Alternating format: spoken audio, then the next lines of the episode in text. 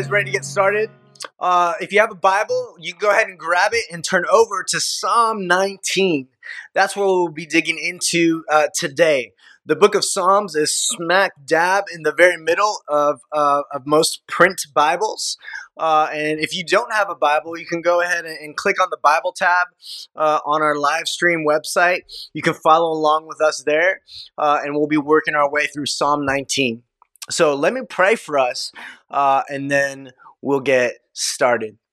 Uh, Lord, thank you for this opportunity that we have uh, to be together in a sense, um, to just open up your word and to walk through uh, Psalm 19 together.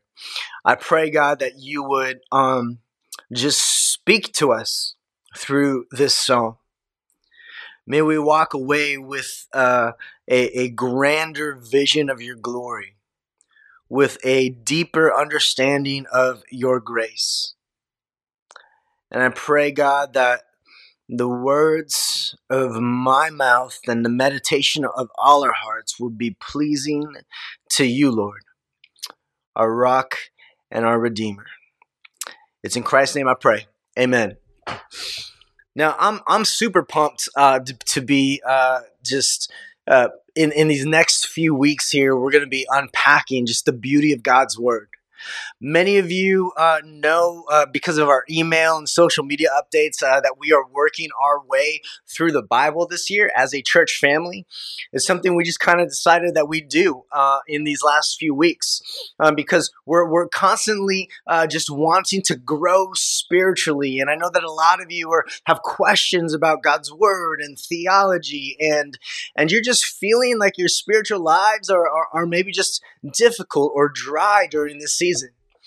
Well, probably the most important discipline that we can get we can just be involved in as Christians is the spiritual discipline of Bible reading of scripture reading. And so I'm going to spend a few weeks just to talk about um, what the scriptures are. We're going to be talking about the glory of God in the scriptures uh, to this morning, uh, and then we're going to talk about like just why can we trust the Bible, uh, and then we'll we'll, we'll touch uh, a couple other topics after that.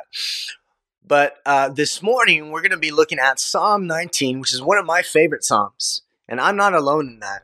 Uh, the great C.S. Lewis, the apologist and author and professor of the 20th century, uh, C.S. Lewis says, I take this psalm to be the greatest poem in all the Psalter and one of the greatest lyrics in the world. That's high praise coming from a man of words himself, C.S. Lewis. I think the reason that he just gushes about this is because in this psalm, it's it's just so beautiful the way that King David reacts to seeing the glory of God in creation and the glory of God in His Word. It's very beautiful. It's very poetic, and and uh, uh and Psalm 19, David in Psalm 19 really sort of gets to the heart of that. I think there are some things that are so powerful that when we encounter them, we just sort of walk away changed, right?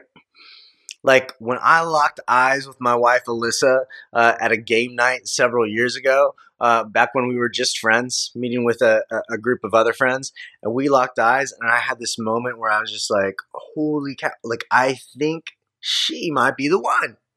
I think she could be the one. Or when I held my firstborn uh, child, my daughter Geneva, for the first time, right? And just just seeing this little child that god used me and my wife to just to help create. Or when when you watch someone that you've been praying for that you've been witnessing to and just sharing the gospel is when you watch them get baptized right? Like these moments where where we're just find ourselves in these various moments of our lives where they're just so powerful they're so moving and, and they they change something in us. They just move us. They stir our hearts. And there's also everyday moments that capture us too right? Like the rush you feel after a good workout or when you get a delivery of Sarah Metcalf's cinnamon rolls, right? It just changes you, right? Like something happens there.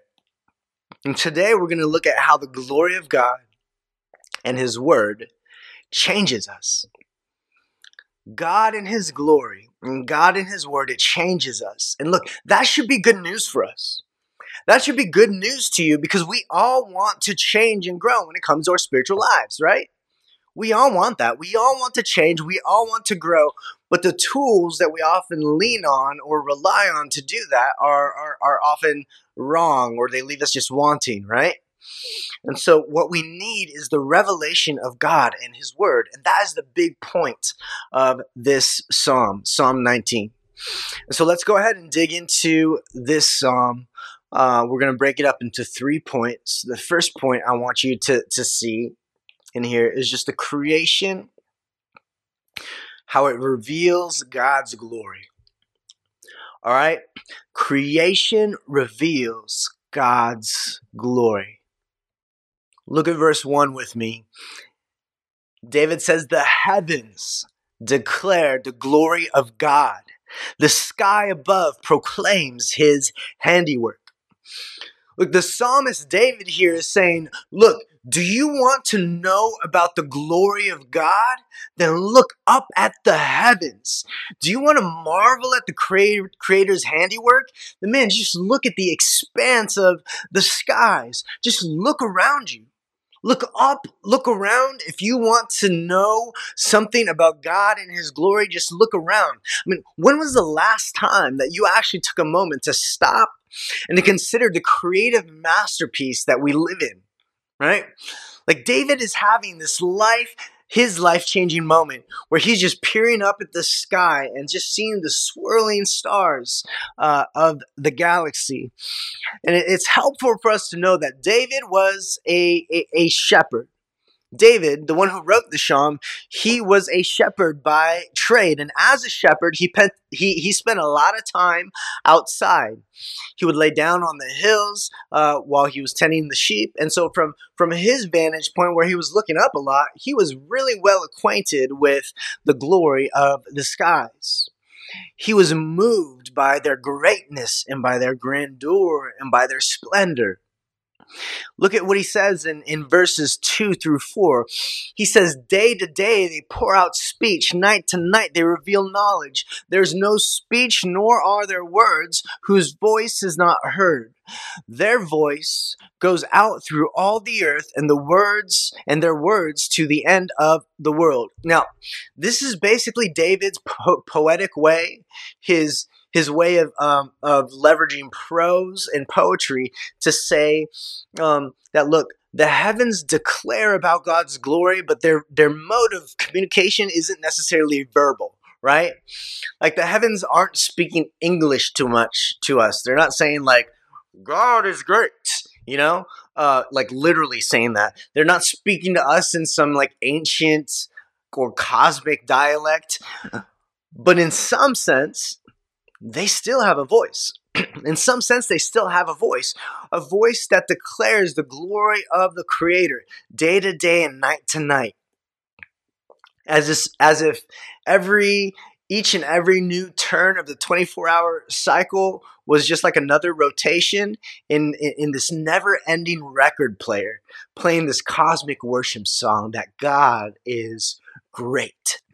Now, look now as he just continues proclaiming the praises of God. In verse 4, he says, In them he has set a tent for the sun, which comes out like a bridegroom leaving his chamber, and like a strong man runs its course with joy. Its rising is from the end of the heavens and its circuit to the end of them. And there is nothing hidden from its heat.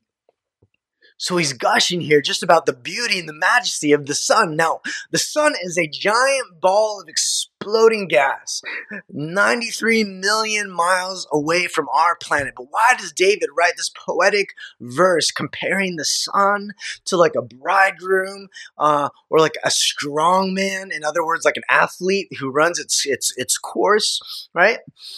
Why does he why does he write all this poetic verse comparing uh, the sun to a bridegroom and an athlete? It's because nature affects us like art. You see ancient civilizations they, they they would like worship the sun because they were just so enamored by it. But here david is calling our attention to the one who made the sun the one who designed it, the one who, who of whom the sun was was an idea, right? David calls our attention to our creator God. You see, creation's glory and all of its little intricacies and just the magic of how it all works, creation's glory screams to us. It declares to us that we are not an accident that we are the product of an artistic vision. We are the product of design, of intention, of passion, and of purpose. Let's revisit our main point. Creation reveals God's glory. And so I want to ask you now do you see it? Do you see it? Creation reveals God's glory. Do you see it? Look, if it's not the expanse of the skies, maybe it's the stretch of the oceans or the majesty of the mountains. The point of being inspired by these things, just the way that David was, the point of being inspired by creation is not, not for God to try and impress us with created things, but to inspire us to seek the creator of these glorious things question I want you to ask this morning Do you think about God much? Do you think about God much? Is your day to day life consumed by the distractions of this world, or are you consumed by the glory of God? I recently read someone who, who said that sin has a way of, of shrinking down our view of God and puffing ourselves up in our own estimation just a short glance, a quick glance into the glories of the universe, of just all that God has made, will quickly resize everything just like that. Sets our perspective right again. Now, I know that there are some people who who would assume or think that, you know, science has disproved that God created everything. And there's totally a whole discussion and even a whole sermon or lecture that we could have on that that we're not going to get into right now. Uh, we're going through those kinds of questions in our book club uh, that that we're doing with the men and the women. But but I do want to say this: we don't have to pit science and faith against each other. They're actually comrades. They're actually friends of each other. As a matter of fact, Francis Collins, who is the current director of the National Institute of Health, uh, the guy who who happened to be the one to to first map out the human genome. Um, so you know obviously pretty smart dude and arguably one of the most reputable scientists of our day and he also happens to be a christian and even the famous atheist hitchens or christopher hitchens called him one of the smartest and greatest minds of our day and so Francis Collins, the director of the National Institute of Health, he, he once said this in an interview. As a scientist who's also a believer, the chance to uncover the incredible intricacies of God's creation is an occasion of worship.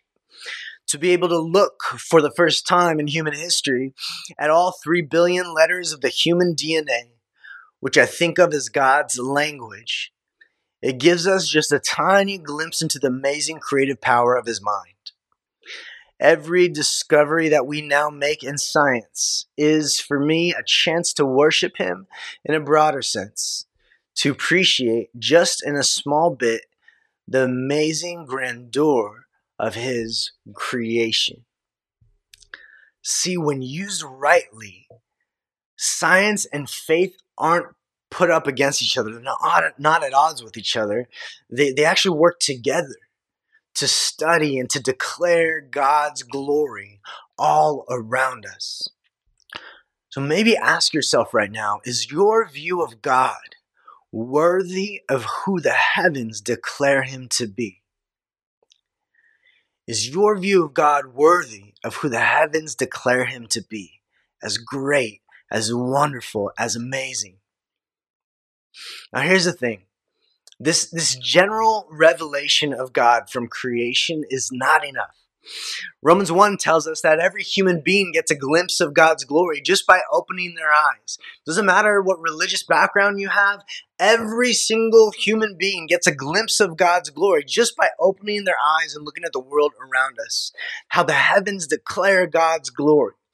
But but the heavens don't tell us specifically about God's grace. That's what we need the word for. That's what we need the scriptures for. And so this is point number two that scripture reveals God's grace. Scripture reveals God's grace. Look at verse 7. It says, The law of the Lord is perfect, reviving the soul.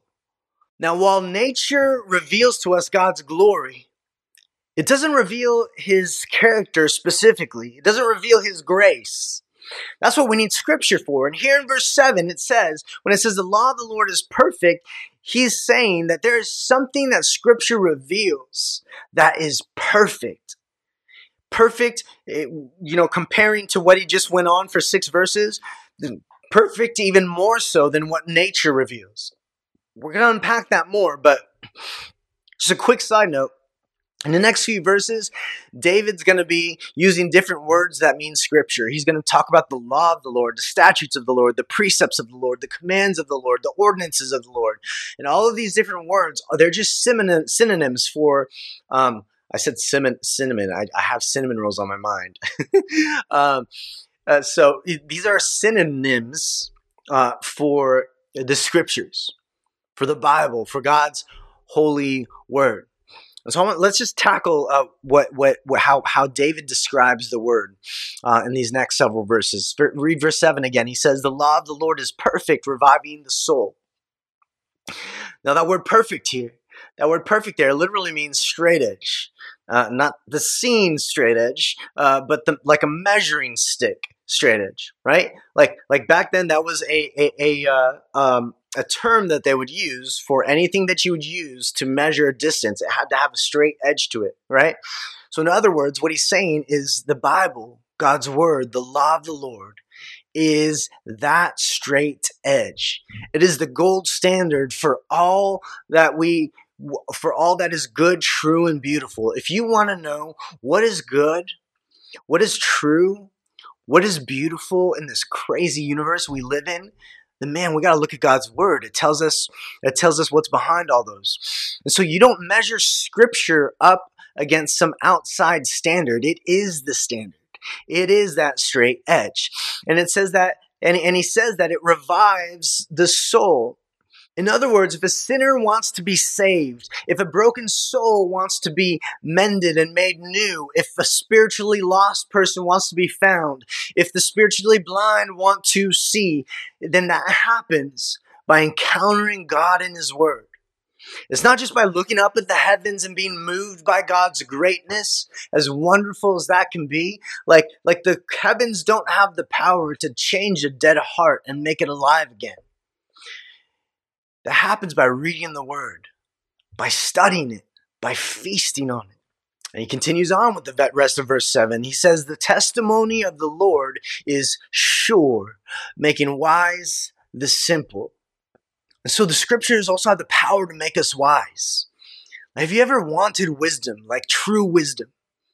Man, you know that wisdom, true wisdom, has to come from beyond us, like has to come from outside of us. That's the only kind of wisdom that's trustworthy right? Because if you think about it, like if you want wisdom, you got to look outside of yourself. If you're just going to look like within for wisdom, then you're never going to going to grow beyond what you already know and how you already feel. You need to go somewhere outside of you, and the best place is to go to that which eh, transcends, right? Is is to go to the word of God. That's how you get true wisdom. And so I want to ask you this morning, man, where is it that, that, that you go for wisdom? Where is it that you turn for wisdom? We have a friend, uh, Brett McCracken. He's an editor at the Gospel Coalition. Uh, he's actually a local pastor. Uh, uh he's helping plant a church uh, in downtown Santa Ana. And uh, he's writing a book, comes out in February, called The Wisdom Pyramid. It's a brilliant book. Um, I've, I've gotten a chance to read it already, and, and he, he, he kind of takes the idea of of this. Of the you know like the food pyramids that we all grew grew up with uh, about the big food groups that we got to make sure we're eating right? And then you got the the next food groups that you you kind of fill in and then at the very top is like sugar and candy uh, and you know you saw that food pyramid for the first time as a kid and you're like dang it my my parents were right.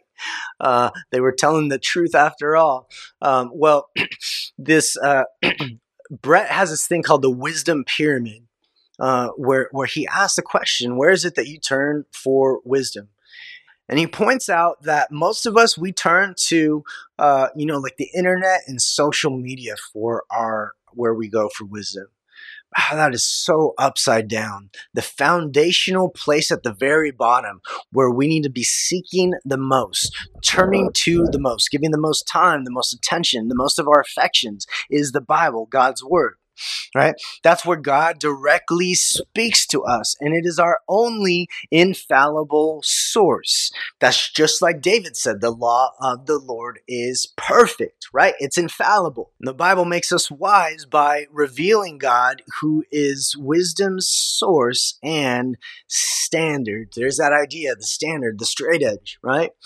And then, you know, the next category up too is the church, the local church. That's God's spirit filled people in local embodied communities and across time. It makes us um, wise by by by the church makes us wise by orienting our lives uh, around God. And then up from there you have nature, which is God's creation, his general revelation. That makes us wise by reminding us of our creatureliness, of humbling us about how small we are in the middle of the vast cosmic nature of creation. And it grounds us in God's design. This that is exactly what David was talking about. That that category of the wisdom pyramid when he said, The heavens declare the glory of God. And then above that, above that category on the pyramid, you've got books, uh, you've got beauty, uh, which includes like arts and culture and, and, and creativity. Uh, and then a tiny sliver at the top, internet and social media. That can sometimes make us wise, but but when it's dominant in our diet, it often makes us unhealthy and full it should be approached wisely and intentionally and sparingly. So, again, where is it that you're turning to for wisdom? Look, this is our goal for this mini series that we're doing on the Bible, for this Bible reading plan that we're going through as a church. Which, by the way, if you co- if you attend King's Cross Church and you haven't checked your email yet or seen this on social media, uh, we are going this year uh, through the Bible together. Uh, we're, we're, going through a chronological uh, Bible reading plan, which if you spend like 12 to 15 minutes a day just doing the readings on the plan, you will get through the entire Bible in one year. The entire scriptures, Old Testament and New Testament, you'll get through it in one year. And look, we know that reading the Bible can sometimes be, be, be, be a difficult discipline to develop. And so that's why we're going through this together and we're providing helps and resources along the way. Uh, there's actually an app that you can download and discussion groups uh, that, that you can drop questions in or just share what you're learning and reflecting on. Uh, but, you know, it, it, in just the first day uh, that we launched this, this plan, uh, on January 1st, on Friday, uh, there was already just like dozens of, pe- uh, of, of messages and people interacting with the word saying like, oh, I love this part or I don't get this part. And, and people just answering each other's questions and praying for one another. And it has brought us so much joy to see this kind of interaction around God's word. And we need it. We need the word. We, it's the where we need to be turning to for wisdom. It's what brings life to our souls. So I want to encourage you to, to join that and follow along. Uh, you can go to our website at kx.church slash Bible, uh, and we'll have all of uh, the resources and um, information up there for you. So, man, please join us. We're with you in this. We're investing time and resources and money into this. Like, we want to help you grow in your knowledge of God's word. Uh, so, go ahead and sign up for that today if you haven't already. Uh, let's continue on with our passage. In verse 8, David says, The precepts of the Lord are right, rejoicing uh, the heart. The idea here is that when you're regularly in the Word, that discipline does something to you. You begin to rejoice in the Lord. It's not just something in your head, it does something in your heart too. You rejoice in the Lord and you begin to rejoice in just the ways of Jesus. he continues in, in, in verse 8, uh, the last half, he says, The commandment of the Lord is pure, enlightening the eyes. What he's saying is the word of God gives you a new set of eyes. It's a clearer mirror uh, that you get to see yourself and the world around you uh, uh, by. he says in verse 9, the fear of the Lord is clean, enduring forever. Fear of the Lord basically means that you are acknowledging the greatness of God and his power over you. He's saying here that, that when you acknowledge God's greatness and his power over you, man, that that that act of doing that, it endures forever. It always humbles you. It never runs out of gas. You will continue to enjoy living under his lordship because he's the source of true life. Verse 9 continues The rules of the Lord are true and righteous altogether. Now he uses that word rules, and let's admit we don't we don't often like that word rules. But here we're told that God's rules they are true rules. They're true rules, which is to say that these are rules that are framed and made according to God's infinite wisdom. According to the infinite wisdom of our Creator God, they're grounded in sacred truth, and so they can be trusted. He says in verse 10 More to be desired are they than gold, even much fine gold, sweeter also than honey and drippings from the honeycomb. And so he's saying here that even the smallest word of God is more desired to have than gold. More desired than gold. Now, that doesn't always translate uh, in this day and age because gold isn't as popular or as wanted or valued as it was back then. And so I want you to think about the one thing, the one possession that you treasure or desire the most, the one thing that you've always wanted to have. The Word of God is better than that. It's so much better than that. Like, what good is it if you have all the treasures of the world but no grace from God? What good is it if you had the most sweet and savory meal of your life to satisfy your cravings for the day, but you have no spiritual satisfaction for eternity? And those things would be no good at all, right? There'd be no ultimate help at all. But God's word is more valuable than anything this earth has to offer. What about you? I want to ask you that question. What about you? Do you love this book? Do you hunger for it? Do you treasure it? Do you seek after it? Look, if you are not immersing yourself in God's word, like you are missing Excuse me, if you're not immersing yourself in God's word, you are missing out on God's grace to you. We get to intimately know God, not just about his glory and how awesome he is, but about his character and nature toward us, how much he loves us. And so we get to really know him and have true fellowship with him when we're in his word. Look, every one of us wants a life that is meaningful, enjoyable, purposeful, rewarding. And we'll take a number of different paths in order to try and get there. We'll take the family path, the career path, the relationship path, the hobbies path, or maybe the food or the drink path, right? And those aren't all bad things, but but they don't lead us to the life that we were made for. If that's the path that you're traveling, it's not going to lead you ultimately to the life that we were made for the life that deep down we all really want. We think these other paths will get us there, but we just turn the corner and what we see is just more path again and again and again. But David is saying, no, the law of the Lord, the word of God, is the right path. It's the right path. It's the truest path. It's the best path. This path will never fail you. It's true. It's pure. It's satisfying. It's, it's, it's reviving. It's life giving. It's sweet. See, the scriptures reveal God's grace. That is our, our, our, our, point for number two. The scriptures reveal God's grace. And so I want to ask you do you experience it? Did you experience it? Do you? Do you experience it? My guess is that for many of us who are having trouble experiencing the glory and grace of God, we're not spending time in His Word. We're not seeking Him in His Word. Look, the Bible is the one book that actually reads you. It reads you. It will tell you who you are and who is the Savior that you've been looking for all along. Do you know His promises to you? Do you know His love for you? Do you know the joy and the hope of the Lord? It's all right here in the scriptures. It's all right there. Now, this leads us into our last and final point. In the last few verses, what we see in David is a humble response of the heart.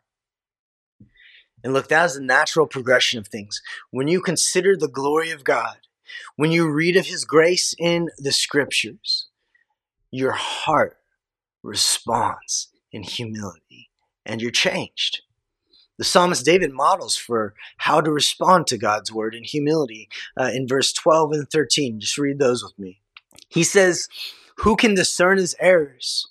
Declare me innocent from hidden faults. Keep back your servant also from presumptuous sins. Let them not have dominion over me.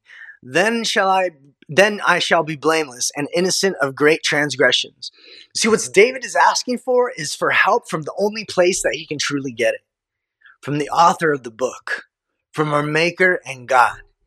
You see, when he thinks about how good, holy, and worthy God and his word are, David cannot help but be convicted by his own unworthiness.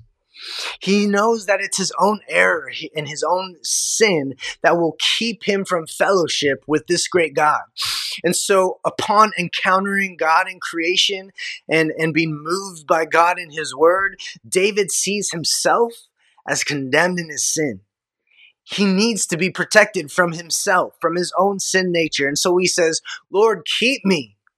Keep me from presumptuous or willful sins. Don't let them rule over me. In other words, he says, Help me see the sins that I choose to do, the external ones, and keep me from falling. But also, the one thing I can't do is, is discern my hidden faults. And so, teach me to help me to see the the the the, the sins that that that I'm uh, that I don't choose to do. That is just just part of my nature, right? That they're they're part of my blind spots, the sins of my heart, the things that are near impossible to see you myself. That others might be able to see them, but I can't see them. things like pride, defensiveness, greed, bitterness, resentment, lust, the things that are hidden from others, but that tear us up on the inside and do the worst damage because because we can't we can't see the damage that they're doing and we're not aware of it. Look and this is the key takeaway that i want you to get from this song. You can look and gaze and wonder at the beauty of creation and you should. You can read and study and theologize all you want at the god inspired scriptures and you should. But the goal the goal is for all of that to lead us into a relationship with the Lord who has forgiven you, saved you, and adopted you as one of his own. You see, to truly see the glory of God and to truly taste the sweetness of his word, in the greatest sense of those words, you need to first receive with joy God's grace. This is why he ends his psalm with a prayer. Verse 14 Let the words of my mouth and the meditation of my heart be acceptable in your sight, O Lord, my rock and my redeemer. You'll notice a fascinating little paradox there in these last couple verses. On the one hand, David uh, admits that he's not perfect, right? Like he, he admitted that he's got willful sins and hidden faults. But on the other hand, here he says, Let my words and thoughts be acceptable to you. There's only one way to be considered acceptable before a holy God while you yourself are truly unholy and far from perfect. The key is in the last words where he addresses the Lord as his rock and redeemer. You see, what that tells us is that David is counting on God's character and nature as the one who saves and redeems. See, David, he was an imperfect shepherd king. He was an imperfect shepherd king. But the point of his life and his ministry was to point forward to a greater shepherd king a greater shepherd king named Jesus, who would lay down his own life for his sheep, the church, for sinners like you and me. He would exchange his divine crown for a painful crown of thorns, just to be hung on a cross where he would where he would lay in our place and for our sins absorbing God's wrath in our place, atoning for our sins and giving us his own righteousness. He came down, Jesus came down and reached out to us so that sinners like me, sinners like you, sinners like David, and all other people throughout history, so that we could have the chance to be reconciled with God by the blood of the Son. And look, that's how you change. That is how we change. In light of a powerful and sovereign God who gave up his son for you, you your desire to be in fellowship with him causes you to repent and believe. That's how we change.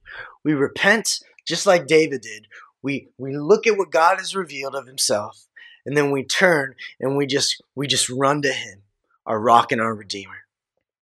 That is the journey that we're made for. That is the message of the bible. The book of the bible this whole the whole page pages of scriptures is the story of god's love towards sinners like us.